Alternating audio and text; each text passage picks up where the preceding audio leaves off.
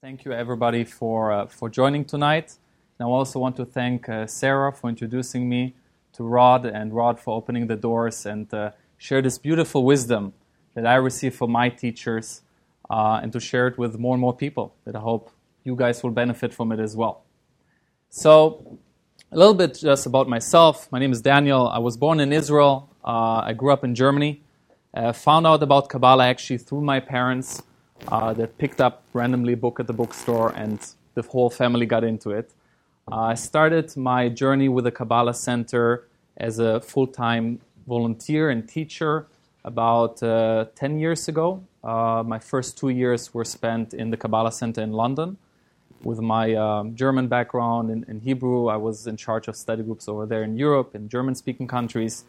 And the last eight years, I was then in Los Angeles. Um, got married about a year, year and a half ago, uh, and moved just recently, about three months ago, to, to Dallas. We have a location in a Kabbalah center in Dallas uh, with other four teachers, beside me and my wife, and um, now put in charge of the Houston uh, Kabbalah study group uh, now location on Shepherd. So uh, I, I come here every other week to teach classes, to meet people, to guide people one on one, and uh, share this beautiful wisdom with ever, anybody that is interested. So I'm really happy to be here, and thanks again for opening the doors. And uh, what we want to learn tonight is really just the tip of the iceberg, as probably a lot of you know already. That Kabbalah is a very ancient wisdom, and it talks about all facets of life. To study it by itself, it's an endless study, right? It's endless, it's lifelong. So to walk out tonight and thinking, oh yeah, I know everything about Kabbalah, probably not, right? Probably not. But at least I can share with you, hopefully, a taste, to give you a taste of what it can be. And more importantly, the, the approach of the Kabbalah Center is a very practical one. So, besides the knowledge and the intellect, we want to always ask how is it changing my life? How is it making a difference in my life? So hopefully you can get a taste for it tonight and maybe explore more on your own, or I'm here for any questions. So you guys ready? Okay. Kabbalah is often known also as the best kept secret, right? If you know a little bit about the history, we know that, you know, it wasn't open up. It wasn't open for the masses up to not too long ago, right? and all sorts of myth, all sorts of reasons. A lot of times it came from religious establishments that were quite frankly afraid of the impact of Kabbalah. They didn't know what to do with it exactly. Because part of what Kabbalah does, it gives you the tools and the wisdom to empower yourself. So if you don't need the priest, you don't need the rabbi anymore, right? If you get the tools to take control over your life, some people weren't so keen about that, right? So it was kept a secret for a very long time, but we enter different times now. And all the times where people, you know, the age of information, the age of Aquarius, also known for that. Wisdom is out there. Wisdom is out there. Or as it says in Scripture, you know, there will be a day when the knowledge of God will be revealed. Everybody will know the knowledge of God, right? That's the time that we're in now, and that's why Kabbalah is open up to the masses these days. So I want to spend just a little bit on the history uh, just because if we know we have some background and understanding where something is coming from, there's a higher chance we can appreciate it more, right? As opposed to I would tell you, you know, this Kabbalah thing was invented just recently. You know, I came up with it. Uh, probably not so much credibility, right? So um, just to share with you a few points about that, and then we'll get into one or two um, teachings of Kabbalah that hopefully you can take with you and, and use it in your life. You guys with me? Okay, let's go ahead. So, the historical timeline, and this is, I apologize for the presentation here. We usually had it uh, better up on the, on the screen. There's a few things missing, but I can summarize, summarize it for you. So, one of the first, what is not on the slide, and I will share with you, one of the first Kabbalists was known to be actually, I'm sure all of you have heard this name before, Abraham, the biblical Abraham. Um, he wrote a book called Sefer Yetzirah, the Book of Formation, about 4,000 years ago. And in it, describe it's really not long. If you see it, we still have it today. If you see it, it's really not that many pages.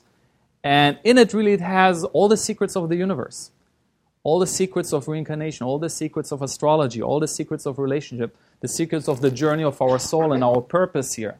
However, it's very, very cryptic. If you try to understand it today, very, very cryptic. Yet Abraham knew those secrets of the universe. Abraham knew what the purpose of life is really all about. Right? He was the one that discovered there is a system out there. Life is not random. Right? Before that, people believed in many different gods, many different things. He realized there's a spiritual system and how the universe operates. And was the first one to reveal it and actually starting to have followers and teaching people about the laws of the universe. That was about 4,000 years ago. Later on, of course, we know Moses, 3, around 3,400 years ago, the revelation on Mount Sinai.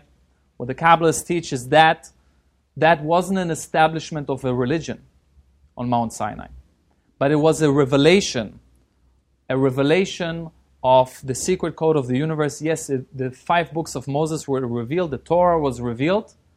Within it, also orally given all the secrets of the Torah that weren't documented yet. So the Kabbalists teach that there are a few ways to interpret the Torah. Right? It's what's called Pardes. It starts with Pshat. Pardes is the acronym for the four different levels of interpreting the Torah. So the first level, which is Pshat, which is the literal sense, right? Can you see it up here? Yes. The literal way to understand it, right? You just read the story. Right? Just read the story. What do we have in this week's portion? Oh, um, the last three plagues, right, of going out of Egypt. So do we read, you know, one plague is darkness, one plague is this one. That's a literal story. Or the literal story of Abraham binding Isaac, right? Some of the stories are nice, right? Genesis and so on. Some of the stories don't make any sense, right? If you take them literally, they don't make much sense. If anything, you know, my teacher, the Rav Berg, would always say, you could make, you know, the greatest, uh, the greatest uh, movies out of the stories of, well, today they are, right? Exodus, Noah, right? But some of them are like horror movies, right? Some of them you could make like uh, really wild stories. So the Kabbalah said there's deeper levels, of course, to understand it, more than the literal sense.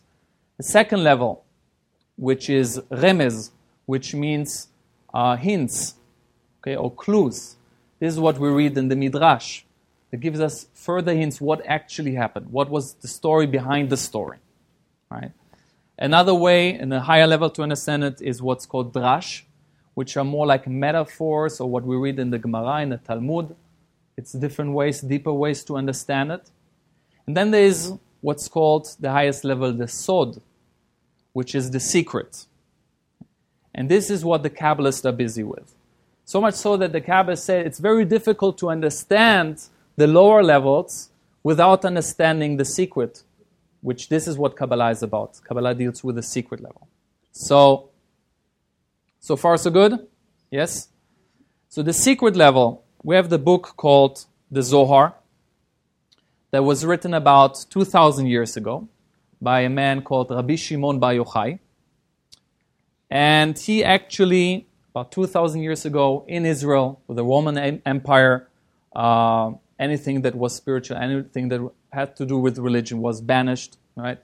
You couldn't study it. So he ran away with his son, Rabbi Elazar, into a cave.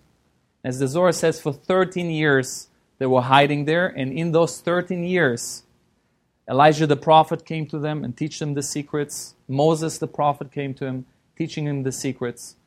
Later on, when he came out of that cave, he gathered his students and his friends, and together, the ten of them, in the cave called the Idra Rabbah, still visible in Israel today, uh, they came together and documented and wrote down those secrets. And this is one volume, by the way, of the Zohar. Today, after many years of hard work, uh, this great wisdom was actually put down in, in, in in a way that we can study it. It's also today with the with the English translation as well, and as well with the Aramaic text. So it's divided by the portions of the week. And the Kabbalists teach, beside it being a great source and the main source of Kabbalistic teachings, it also bind within itself contains great energy, great positivity, this book. So this is everything that we teach at the Kabbalah Center is nothing new, nothing is invented. Everything comes goes back either from the sources from the Zohar or later on, about 400 years ago, there was another great Kabbalist that set a huge milestone. Um, the man by called the Ari, his nickname, or Rabbi Isaac Luria. The Kabbalah that we teach also named after him the Lurianic Kabbalah, because he was the first one, really, after Rabbi Shimon Bar Yochai, to understand, really, to interpret the Zohar right. Actually, the Kabbalists teach that the Ari was a reincarnation of Rabbi Shimon Bar Yochai. It's the same soul that came over, and actually, this the same spark of Moses that reincarnates in those generations, this, the same spark that reveals those secrets. And the Ari put down, and we'll learn about it to, tonight as well a little bit about the structure of the tree of life. He was the one to, to bring it down to a level that more, pe- more structured way, that more people can understand it. So we teach from the Zohar, we teach from the writings of the Ari, we're teaching from the writings of Rav Ashlag, who is the founder of the Kabbalah Center, is the teacher of the teacher of the Rav Berg, and uh, who took the writings of the Ari and again interpreted them in a level that more people would have access to. Was the first one to cry, start the revolution of trying to bring Kabbalah to the masses. He established the center in 1922. And his student was Rav Brandwein, his successor. And the Rav Berg is the, was a student of Rav Brandwein. So that's a little bit about our lineage, the lineage of the center. And hopefully it can help you understand better where the stuff is coming from that we're teaching. Of course, today, we can, with the modern language that we share, we can, that's the beauty of it, that we can take such complex um, teachings that maybe in the past only a few scholars had access to. But now with the advancements of technology and everything else, try to, you know, if you try to explain uh, 2,000 years ago, which is mind blowing because the Zohar states 2,000 years ago that there are seven continents, that the world is round and not flat. But if you would mention it to somebody even a thousand years ago, what would they tell you? You're crazy, right? You're absolutely nuts, right? So that's why the Zohar was way ahead of its time. The Kabbalists were way ahead of their time. You know? But today, of course, with advancements and everything, so much easier to explain concepts that at those times were very difficult to convey. You guys follow me? Okay. So that's a little bit about the history. Now, also, what many people don't know is that Sir Isaac Newton also had his personal copy of the Zohar, translated into Latin, and still available and archived in Trinity College in Cambridge. And by some historians, also quoted as Christian Kabbalist of Sir Isaac Newton. And he was inspired, he was influenced by this wisdom, as many great minds were that we don't know about. But the Zohar had great influence in, in history and of great thinkers. One of the examples that I want to share with you how, you know, maybe Isaac Newton was influenced and inspired by it as well. Isaac Newton obviously came up with great, many great inventions. One of them, if you're familiar with, is the, the prism. You know the prism? Yes? How does the prism work? What does it do? Separates lights, right? What, what happens? You, you bring in one ray of light and it does what? It breaks it down into primary colors, right? Interesting. Sir Isaac Newton. Great revelation. You know what the Zohar talks about 2,000 years ago? That the light, the physical light, is containing all the colors of the spectrum. Again, 2,000 years ago, we are saying, no, it doesn't. Right? You're crazy. So we like to we I like this example because I would like to share with you something. Probably again, it's not new to you. I'm sure it's not new to you. Everything that I'm going to share with you, mostly it's not going to be new to you. And that's the beauty of Kabbalah as well, that it shares such fundamental concepts, things that we know that are deep inside, they're true. Because as it beautifully says, truth resonates usually, right? So most of the things that we share at the center in Kabbalah, the essence is simple because truth should be simple. Truth resonates and is simple. A lot of times I hear it from students, wow, I knew it to be true, but I never heard it in that way, or it was never that put that clear to me. Right? So the Kabbalists teach, by the way, anybody knows what Kabbalah means? To receive, exactly. Beautiful. So it's interesting that you will call this mystical spiritual wisdom to receive, right? It doesn't even sound spiritual, right? It sounds selfish.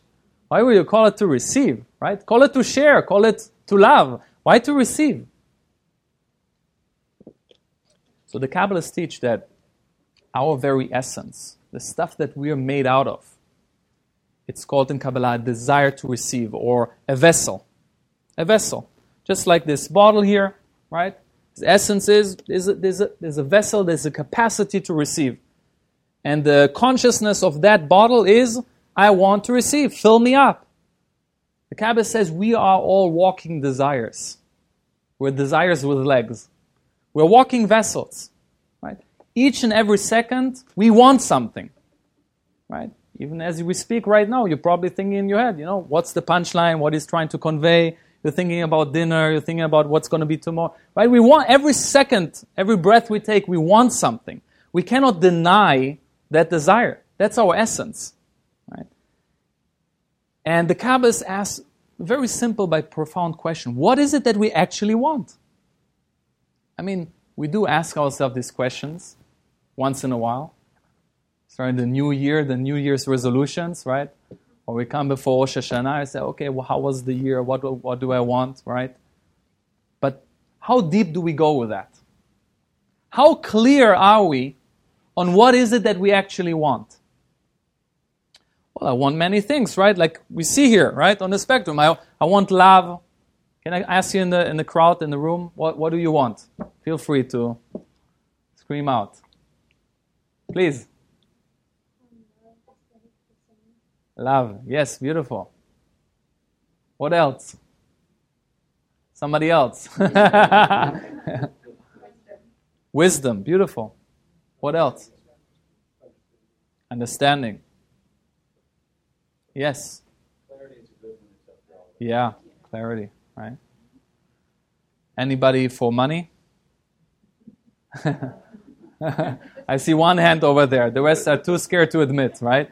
Oh, I thought we were doing here a spiritual thing. We don't mention that, uh, right? It's like. No, we're just all assuming that. Yeah, yeah, we're assuming that, right? okay. But in essence, what is the essence really of all these things, right? We see love, clarity, healing, feeling good, soulmate, peace of mind, understanding.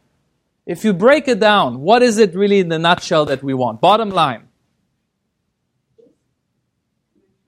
What do all these things have in common? Is it tangible? Can we grab it? Can we hold it? No, right? All of these things are non tangible things, correct? So, in essence, what we're talking about is since it's not tangible, it's a form of energy. Right? Would you agree with me? That it's a form, if it's non tangible, it's a form of energy. Right? And this energy, right, we experience every day this energy. And we're looking for this energy day in and day out. Right? From the moment we open our eyes to the moment we our, our head hits the pillow, we're looking to be filled up with that thing. right? So many different people trying to look for different ways to fill themselves up. Some people think, oh, that person is going to give me that energy. Right? So I'm getting it for a while, but then what happens? Doesn't, I don't feel it anymore. Right? We're saying, I don't feel it. We don't have the same connection anymore. What connection are we talking about? What is that person gave me? Right? Or what is health? How come, you know, we can sit in a room, there's a virus, one person will catch it, the other won't. Why? Is it random? Right? What is health? What is immune system? Right? I can wake up one morning and feel super depressed. And the next day, nothing changed physically, but I wake up super motivated and excited. What, what changed? What did I had the day before? What didn't I have the day before that I now have? What, what make the difference? So the Kabbalah says if we are able to go to the root, and the Kabbalah likes to go to the seed, to the root, and connect to that instead of chasing different colors like we see it here, right? Then, oh, you know what? What I really want is love. Let's call it red, right? So I say red, red, red, red. I want red, red. Yes, red. You know, and then I realize, oh, you know what? But I realize uh, I also want, I want, uh, I want healing. So I want yellow. Today, next day, I want yellow, yellow, yellow, yellow, yellow, and we're chasing our own shadows, right? It seems like, can I have it? Wouldn't it be great to have it all? Why to settle? Do I really want to settle? I want healing, but I don't want prosperity. I want prosperity, but I don't want love. Why to settle? It's called Kabbalah because this wisdom is teaching us how to live our life in a way that we can connect to the source, that we don't have to settle. Because guess what? We weren't brought down here to this world to be miserable. We weren't brought down here to settle. That's not, that was not the thought of creation. Thought of creation was to give us all the abundance, everything, Of course, there's some work to do. It doesn't come for free. But that's the root. So, in the same way that the physical light contains all the colors of the spectrum, the Kabbalists teach that what we call that energy that we said, that source of all blessings, of all miracles. In Kabbalah, we call it light. But we're talking about a spiritual light, not a physical light. It is basically, the, the Kabbalist says that it's hard for us to understand the Creator directly. The Creator is above us, beyond us. It's hard for us to, to connect. Eh, the same way, you know, if you want to plug in your iPad, you want to plug in your, your TV, you cannot go directly to the station, right? To the power station. It will blow off, right? It doesn't have the capacity. But what the Kabbalist teaches, what we can connect with, it's the light that emanates from the Creator. It's the energy that emanates from the Creator. And so in Kabbalah, we learn different tools and different way of living and different consciousness to help us to live a life that is more and more and more gradually connected to the light of the Creator. So instead of being connected to different extensions, I want to go directly to the source. If I'm able to connect to the source, I'll be able to have it all. Does it make sense? So, how many of you heard about the tree of life? Okay, everybody. okay, I thought so. and we ask the question, where is that light? Right? Let me ask, where, where do you think that light is?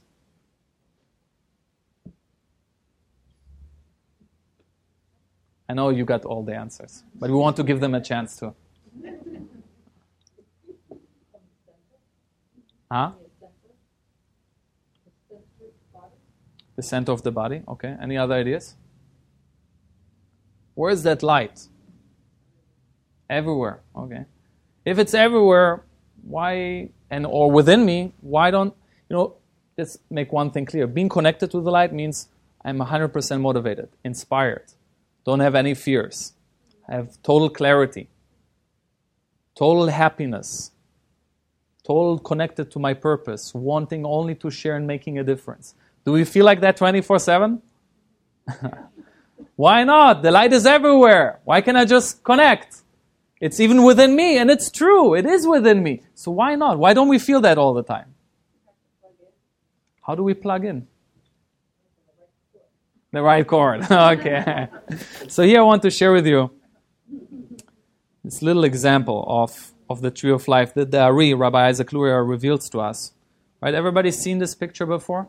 Yes? The ten sfirot, as we call it, or the ten emanations. And when we go from bottom to up, right, that's the, the higher we get, the higher we go, is more elevated consciousness. The lower we go, the more lower the consciousness is. Okay? So, guess where we are? yeah, I would love to believe that we are somewhere up there. I mean, if you want to believe that, that's that's great. But I think for most of us, we are down here, right? You see that little black spot here, right? The little dark spot. That's where we live in. That's our playing field. The playing field, our playing field, this physical reality, right? This physical reality, or as my teacher, Rav Berg, would call it, we call it the 1% reality. Why 1%? It's beautiful. My teacher, Rav, used to love to connect science with spirituality and Kabbalah. And I would say, right, I mean, it's more than science. He said that what is everything made out of? Atoms, right? What is an atom made out of? If you break it down, electrons and neutrons, right? If you break it down, you have you have you have a molecule, right? You have uh, further and further you break it down, and eventually the scientists will tell you you get to something what they call empty space. Empty space. Now they don't have another terminology, right? It's, a, it's something that you really can grasp, you really can see, even with a microscope? So what is that empty space if it's not matter? Energy, exactly. And what's more interesting than that is you'll ask Mr. Scientist, okay, so how much of that matter that I see, this podium, how much of it is empty space? How much of it is, is, is matter? They'll tell you, you know what? As a matter of fact, 0.1111% is matter. And 99.99999% is that empty space. What? You want to tell me that this physical thing here that I can grab and touch, this is this is 99% of it is empty space, but I can hold it, I can touch it. And they will tell you, yes, it's part of the illusion. That most of this reality we cannot really conceive with our five senses. We can't really see. There are thousands of radio waves going around here. Do we see them? The world is turning right now. Do we feel it? Most of the things that are going on right now, we cannot conceive with our five senses. So the Rav would say that we split it down, these two realities. We'll give it a little, we round it up to 1% instead of 0.111. Right? So we call it the 1% reality. The 1% reality in Kabbalah we refer to this physical reality, right? The lower, the 10th dimension. Also in Kabbalah, this emanation is called the Malchut, right? Represented by King David, Malchut, because each of the patriarchs actually represented a certain emanation. They embodied a certain emanation. So when we talk about Malchut, it's also King David. As we go up, there's different patriarchs that refer, became chariots for these emanations. This one, for example, is Yesod, right? What is Yesod doing? Yesod is gathering all the energy from above, and it's like the funnel to the physical reality. You know who represented Yesod? Joseph the Righteous. And just like that, in Egypt, he accumulated all of the wealth, all of the sustenance, and was just a channel, was just a provider for it, acted just like Yesod. Yesod oftentimes also refers to as the sun. So whenever we read the Zohar, it's also a bit cryptic. So whenever we read in the Zohar about the sun, it really talks about Zeir Anpin or Yesod, because it's the giver, it's the provider. Whenever in the Zohar we read about the moon, it really talks about our physical reality, because it has no light of its own, just like the moon. It receives its light from the sun, from the upper worlds. Okay? So, this 1% reality, let's, let's grasp it for a second. What does it mean we live in a 1% reality? It means we live in the world of illusionary reality, a reality of five senses, a reality of what, the only thing that we see with our eyes are the effects. Right? We just see the symptoms. And if we're trying to find a solution just in the 1%, it's close to hopeless. Right? When the doctor, God forbid, identifies a tumor with a person, when did it start? The moment the doctor identified it? Or it started way before, right? When there's a breakup in a relationship or a divorce, did it start in that second when they decide when they file the papers of the divorce? Or people say, "Wow, I didn't see it coming. They broke up with me." Well, there were all seeds planted all along the way. Now, what I see with my eyes is the result, is the effect, is the symptom, right? But if we continue to orientate ourselves using our five senses, judging the book by its cover and, and judging situations by what I see, it's only 1%. Only 1%. And that's why confusion is coming from, because I don't see cause and effect in that reality. I just see the effect. So we're confused. You know, I shared I was such a good person, and then that happens. I'm confused. Maybe it doesn't pay off to be a good person, right? Maybe this whole thing doesn't work. It's, everything is random. Randomness is only in the 1% reality. But it doesn't mean that there's a, there's a bigger picture. It's just that in that reality, we can't see the big picture. Part of the 1% reality is also the nature of it is instant gratification. Right? Everything in the physical, right? Not that it's bad or not that we shouldn't, but if we if that's our only frame of reference to get light and energy, we're running in a vicious cycle of short-term energy.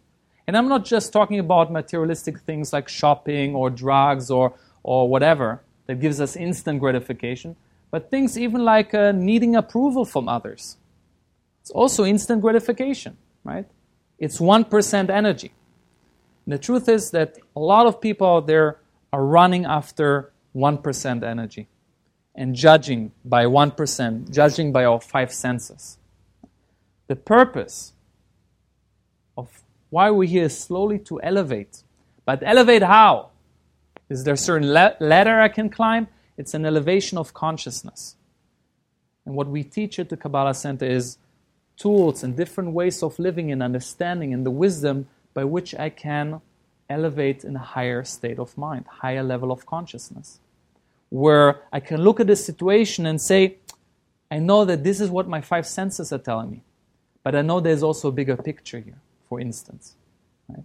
Did it ever happen to you that something in your eyes was horrible that happened and it turned out later on to be one of the biggest blessings?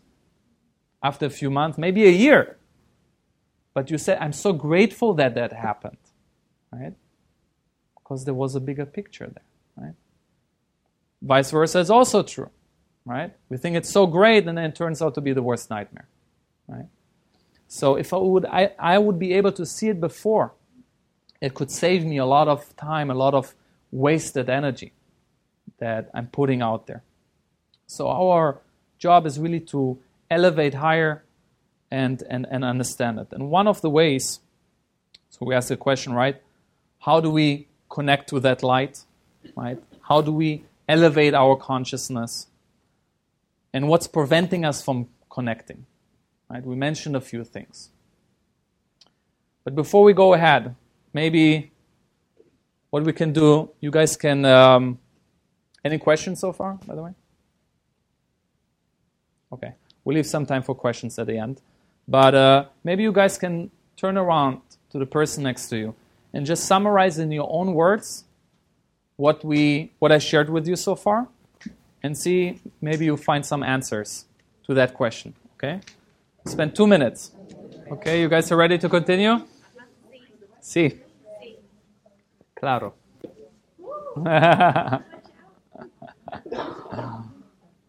Oh, okay.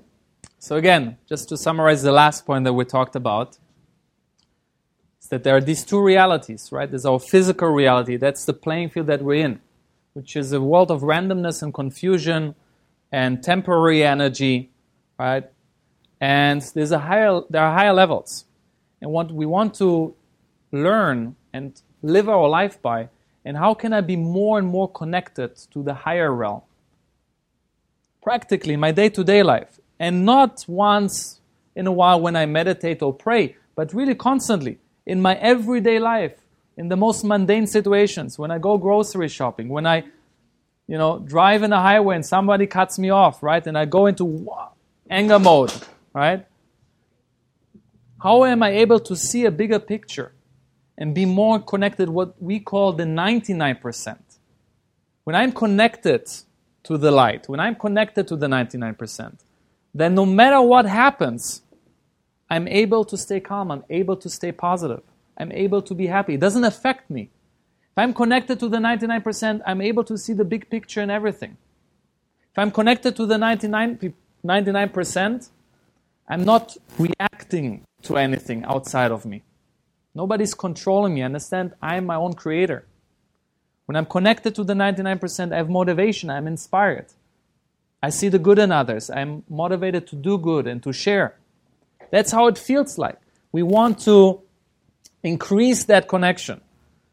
And we do learn that it's not happening overnight, right? It's a journey, right? And so does work with Kabbalah. It's not a 100 meter sprint, it's a marathon, right? It's a gradual process of learning, of understanding, of implementing, of transforming, right? It takes time, but at least I can say, and we want to be realistic, right? It's not that I'm going to study now Kabbalah and like within a week, well, I'm 100% connected and I don't need to worry anymore, right? That's it. I have my connection. I'm perfect. I'm even growing wings behind my back, right? No, it doesn't work like that, right? But you know what? If within a month, within a year, within five years, I grow my connection to the light 30%, 40, that's already amazing. That's already huge. So we want to be able to gauge in how how close are we elevating or, or not. So I want to introduce you to a next concept. Okay, it's a Kabbalistic concept. You guys are good with that? Okay. Maybe some of you have heard about it. It's called tikkun. Yes, tikkun. What does tikkun mean in its literal sense? To repair, to correct. Right? Correct. Now, Kabbalists teach something very interesting. That before coming to this world. And this is something we go more in depth into in the foundation course that, that we teach. Again, I'm just giving you bits and pieces for a few things that I think are, are valuable, and so you'll be able to get some value out of it. But of course, in, in, in, the, in the courses, there's more in detail to explain about this uh, 1%, 99% in the first class of the foundation course. We have an whole hour and two hours about that. And the concept of tikkun we usually introduce in the in the fifth class of the foundation course. It's an eight weeks course. So, tikkun, correction. Obviously, we're not talking about correcting a washing machine or any, you know, my iPad. We're talking about a soul correction. Now, sometimes to correct physical objects, sometimes it's much easier, right? It comes with an instruction manual, right? Or you bring it to the store. But when we're talking about correcting our soul, how do we do that? Where do we turn to? Right? Uh, which store do we go to? Right? So, in class number two in the foundation course, we go into way, way, way back in time. And we go to Kabbalistic writings from Rabbi Isaac Luria and share what happened before the Big Bang. What happened before the creation of this physical reality? I'm not talking about just the story of, of Genesis, but really the spiritual dynamics. The Kabbalists teach that before creation, there was only light, the infinite force of goodness, the light that wanted to share. And out of his goodness, it created someone to receive from, a recipient. We call it the vessel, right? We mentioned it before. And that reality exists perfectly in harmony. A desire to share, a desire to receive, beautiful right? Beautiful relationship. That reality we also call the Ein Sof, the endless reality. Now, I don't want to burst any bubble, but probably you realize that we're not in that reality anymore, right? We don't just think about something and right away it pops up, right? Now there's a process. I want something, now I experience first the lack of it, right? There needs to be a process. In Kabbalah, we learn why. We, answer, we question a lot in Kabbalah. We actually encourage students to ask why, because we want to know. We want to know. We don't want to be robotic. Why? Why is there a process now? Why can't I be just in the endless and everything can be good? Why do I need this process? So I just mention it. We go more in depth in it in the class, but it's connected to what we call we wanted the vessel wanted to earn the fulfillment. The vessel wanted to feel like I'm the cause. Because in that endless reality, I just received without doing anything. So instead, which was 100% fulfillment, but you know what? We wanted 101. There was one thing that we didn't get in that reality, which was the feeling that I'm earning it, the feeling that it's because of me, I'm doing something for it. And so, before coming then to this world, we needed sort of like an excuse to correct something, to help us to earn the fulfillment, to earn the light. And so I like to use this example. Imagine like something like this, like a ball, right? And before our soul come to this world, had a big reach into this ball and picked out something. And that thing is different issues, different things to correct. And whereby today we maybe look at these things and try to neglect them and try to sho- shove them out under the carpet or to avoid it, this is actually the biggest key to our success and the biggest key for finding a fulfillment in our life. And we'll go a little bit more deeper in it. For instance, here it says needing to be validated. Right? So imagine a person comes to this world, right? They don't know it, right? I mean, the Zohar says that while the baby is in the womb, there's an angel that teaches them all the secrets of the universe. But then before coming to this world, it gives them a hit on the upper lip and forgets everything. So deep inside, we have this information, we know it, but we need to earn it. We need to go through a process. We need to go through something. So imagine the soul come to this world and all the lesson that they, their life's purpose, their lesson in life, the one thing they need to get into correct is not needing to be validated by other people. To find the security within and don't need anyone else to agree with them or to validate their opinion, right? To be totally fine doing the right thing, knowing that they're going to be criticized, can be very difficult, right? But that can be a lesson. That can be a lesson. So I wanted to simulate that and give every one of you a chance to pick up one. Yes. Uh, everyone can pick up one. And what's interesting is I found it when I did this uh, seminar before that oftentimes what we pick up now, it might be a connection to what we picked up in the upper worlds, in the endless world. So let's see.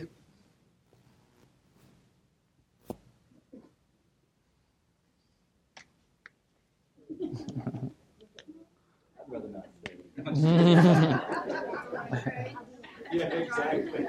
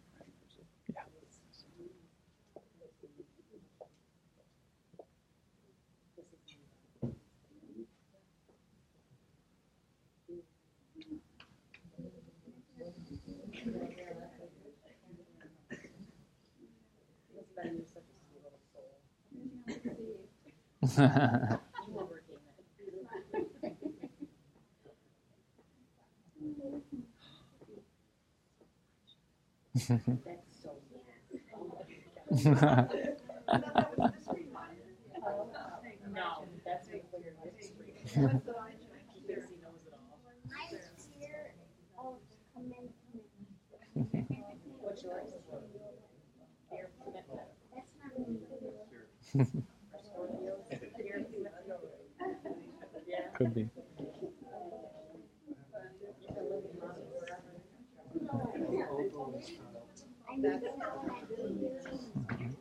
Everybody got one?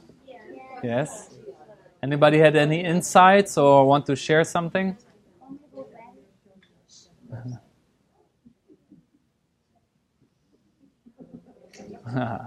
I saw some faces, so I know for sure some people had some insights now. yes, please. You have something to share?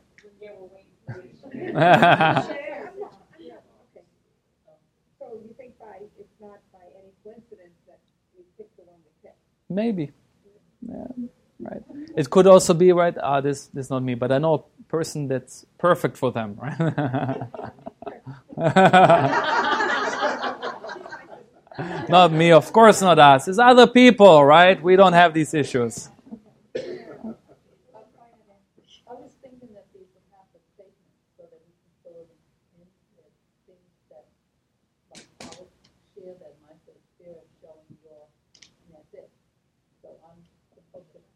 Ah, maybe it was was cut off, but I think it should say fear, a fear of your true self. Well, That's how I got it's that. just- Oh, you got the other part. Oh, yeah. True self. Is spirit showing your true Yes, yes. So I was thinking that maybe there's somebody in your Well, maybe that's the message for you. Fear of something else. life showing you a blank. No, your true self. Yes, yes.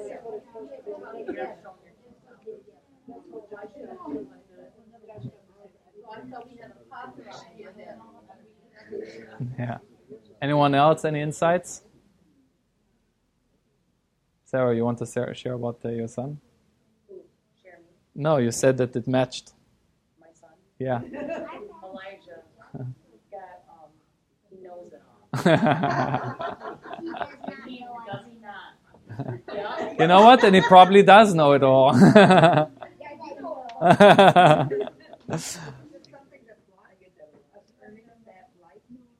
Yes. So here's the thing with tikkun, right? On the one hand, it's something, right? When I ask anybody wants to share, it's like, no way, right? Nobody like the tikkun is probably not something that we're super proud of, right? And yet we think we have we're the only ones who have one, right? We all have one, right? Otherwise, we wouldn't be here. It's a precondition that we have one before we enter this world. We picked something, right? So we're not we're not proud of it. Our ego probably doesn't want to admit it, right? But there's nothing to be ashamed of or feel guilty for because we all have something, right? Actually, the closer we get in identifying in our lifetime what it is, the closer we get to our purpose. And the closer we get to really breaking through patterns, repetitive negative patterns, and the closer we get to our real fulfillment. Right? The fulfillment is sort of like waiting there, but there's a door and there's a lock. And finding out tikkun is the key to unlock it. Right? The paradox is that most of us don't want to even look at it, right? Want to avoid it. Maybe there's a way to find fulfillment without the key. Maybe there's a way to be happy without, uh, you know, digging into these things, right? Maybe I'll just pray. Maybe that will be good enough. You know, maybe I'll just give charity. Maybe that's good enough, right? Remember this, this thing here, right? We are here. So, sure, there are meditations and prayers that are very useful, but unless I don't transform my nature, unless I don't find what it is that I need to overcome, I cannot really create that bridge. I'm, I'm still stuck there, right? So I can be praying, I can be a good person, but to really, really to connect to my purpose without finding my tikkun, without finding what I came here to in this lifetime to change, to work on, to transform, it will be very difficult. So, what happens? What happens? How does it unfold when I pick a certain tikkun? When when I have a certain tikkun, let's say. How does it? How will I feel it? How would I experience it in my day-to-day life? So I want to, just to show you a, a slide to demonstrate how much everything in our life evolves around our tikkun. Everything, everything. So here we have them again, the different ones, right? Whether it's fear of rejection or anger or jealousy. Here's the one, right? Fear of showing your true self, uh, neediness, right? Jealousy, pride, fear of commitment, um, you name it, right? You name it, and there are many, many more, of course, right? So we think, oh yeah, that, that's something that I have. It's one trait, but you know, I will continue to be a good person, and that's good enough, right? We're we're missing out on something, and that's why there are certain things that happen over and over again, and we don't know why, because there's a certain lesson that we came to learn. So let's take one for instance, right? We're picking the tikkun of fear of being alone. Okay? Let's say this is a tikkun, right? Some people struggle with that, right? Not people here, outside, right? Other people. Some people that we know, friends or family, right, could struggle with that, right? Let's say this is really the confining tikkun of a person. How would their movie called life look like, right? So literally, the soul before coming to this world, we pick the scenario according to what what's going to help me do my tikkun, right? So let's say that soul that has the fear of abandonment or fear of being alone, and said, looks down and say, what type of family would I choose? That family, they're really trying to get pregnant for a long time, and I will be the only child, and finally get, oh, they will give me too much attention. You know? They will give me too much love. It will be great, but it won't help me in my tikkun. I won't have maximum light from that. That's not the opportunity I'm looking for. Oh, what about that family, right? One out of ten, two hardworking uh, people, never have time, always uh, neglected. Yeah, that, that's probably, that looks good. I'll pick this family. Where they're living, which family, where they're going to live, you know, countryside, lots of time to spend with family. No, no, no. New York, hectic, busy. Nobody has time for anybody, right? You need to fight for your own. Okay, that looks good. I'll be born there. Deal. Right? So everything, our environment, it's set in a way that will help me with my tikkun.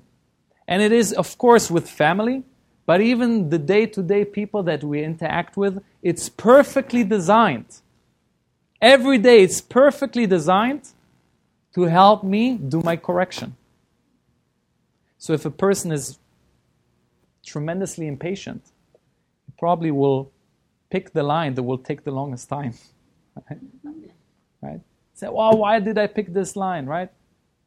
And we can just be blind. If we're blind to the fact that this is my tikkun, there will be repetitive patterns. For instance, in relationship, what type of people will a person draw to themselves when their tikkun is fear of being alone? What, how would the relationships will look like? right? I don't understand, right? I started started this relationship, everything looked promising, and then they left me. I, I really no clues, no no no no warnings, right? And you know what? That person, let's call him Peter, with black hair and and, and, and, brown eyes. And I started to date another person, right? Again, it went so well, it went so nice. And that second person, by the name Steve, and he was blonde and blue eyes, but you know what? Somehow he reminded me of somebody. Oh, yeah, the person from before and before. So the name changed, the character changed, but the same buttons are being pushed, the same patterns are being repeated. For what? Maybe it's a conspiracy out there, right? Maybe they're all trying to, you know, they all gathered one day and said, how can we make that person's life miserable? Right? How can we f- make her or him feel abandoned and, and alone? Maybe. Or maybe it's a pattern. Maybe it's a tikkun. Maybe it's something that I need to look inside and say, what do I need to change? And you know what's the beautiful thing about? Yes, on the one hand, it's hard to admit, isn't it? We don't want to look at these things. But you know what's the beautiful side of that is? Once we do acknowledge it, and not from a place of shame or guilt, and say, yeah, that's what I'm here for. And we're able to just identify it, first of all. We're already shifting to a different movie. We're shifting to a different movie. Suddenly, suddenly, right? I will attract different people. Once I say, you know what, I can't be so needy, I cannot be so dependent. And I realize how I pushed them actually away, the more needy I became. You know what? Enough with this neediness. I don't, I don't need them. I want to come into the relationship as a giver, not for them to fill me up. If that, I made that switch in my consciousness, we learn in Kabbalah, consciousness creates reality. I will attract a different person, guaranteed in my life, because I learned the lesson. Because I learned the lesson. Life is just about getting my tikkun and making the switch. What's the other alternative? Blame, complain, being miserable, being a victim, or maybe trying to find ways to manipulate somehow to get what I want, but it won't last for very long can only fake it and manipulate it for that long. So, how, from a scale of 1 to 10, how important do you think it is to A, identify our tikkun and spend some time on transforming it? Absolutely, right? Absolutely. How much time relatively do most people spend on finding their tikkun? Yeah, but consciously? Barely, right? And we're, we're surprised why our life is in a loop, why there's no changes, why there's certain areas that are still lacking, and why. Of course, you, you're not connected to your life's purpose. You know? You're not finding, you know, what your soul came here to correct. What are the odds? What are the chances? Right? So those were a few concepts of Kabbalah that I wanted to share with you, and I hope you find meaning and value in it, even just these thoughts.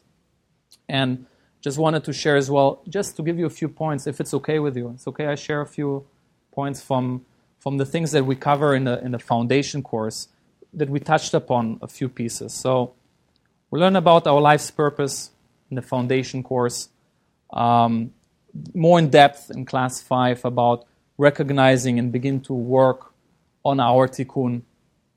Um, something we didn't really talk about today, but transforming our nature from reactive to proactive. Kabbalah teaches that our nature, our essence, is we're very reactive human beings. Right? Something happens, you know, short fuse. Whether we react with anger or sometimes we suppress things, which is just as bad too. It's also reactive, right? Sometimes we run away from responsibilities. It's still reactive, right? So we learn and we actually go through a formula how to transform any type of reaction that comes at me, right? That people pushing the buttons, how I'm able to stop that reaction and to turn it into something positive, to turn it into proactive behavior, to really start take control of our own, own thinking, our own actions. Right? It really starts there to start with the consciousness by the way we think, by the way we, we, we, we speak, and the way we feel to transform on all levels. In class number six and seven, we talk a whole two classes dedicated towards understanding the balance between sharing and receiving. And what's the Kabbalistic consciousness behind sharing?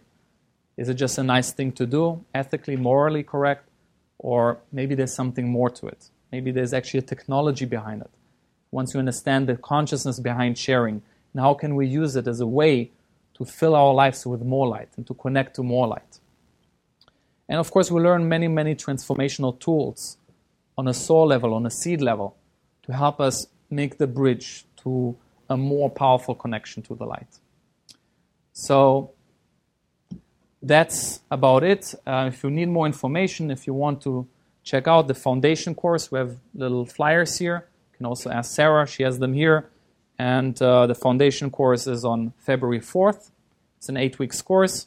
I'll be here every other week to teach it, and the other times we're streaming it live from Dallas. And just been uh, so nice being here and seeing faces, old and new. And uh, again, thank you so much for Sarah for organizing it, for Rod to opening the doors here. And uh, I just hope that we could all uh, learn spirituality, being inspired by it, whatever path we're choosing for ourselves, whatever works for us, and, uh, and bring more and more light to the world.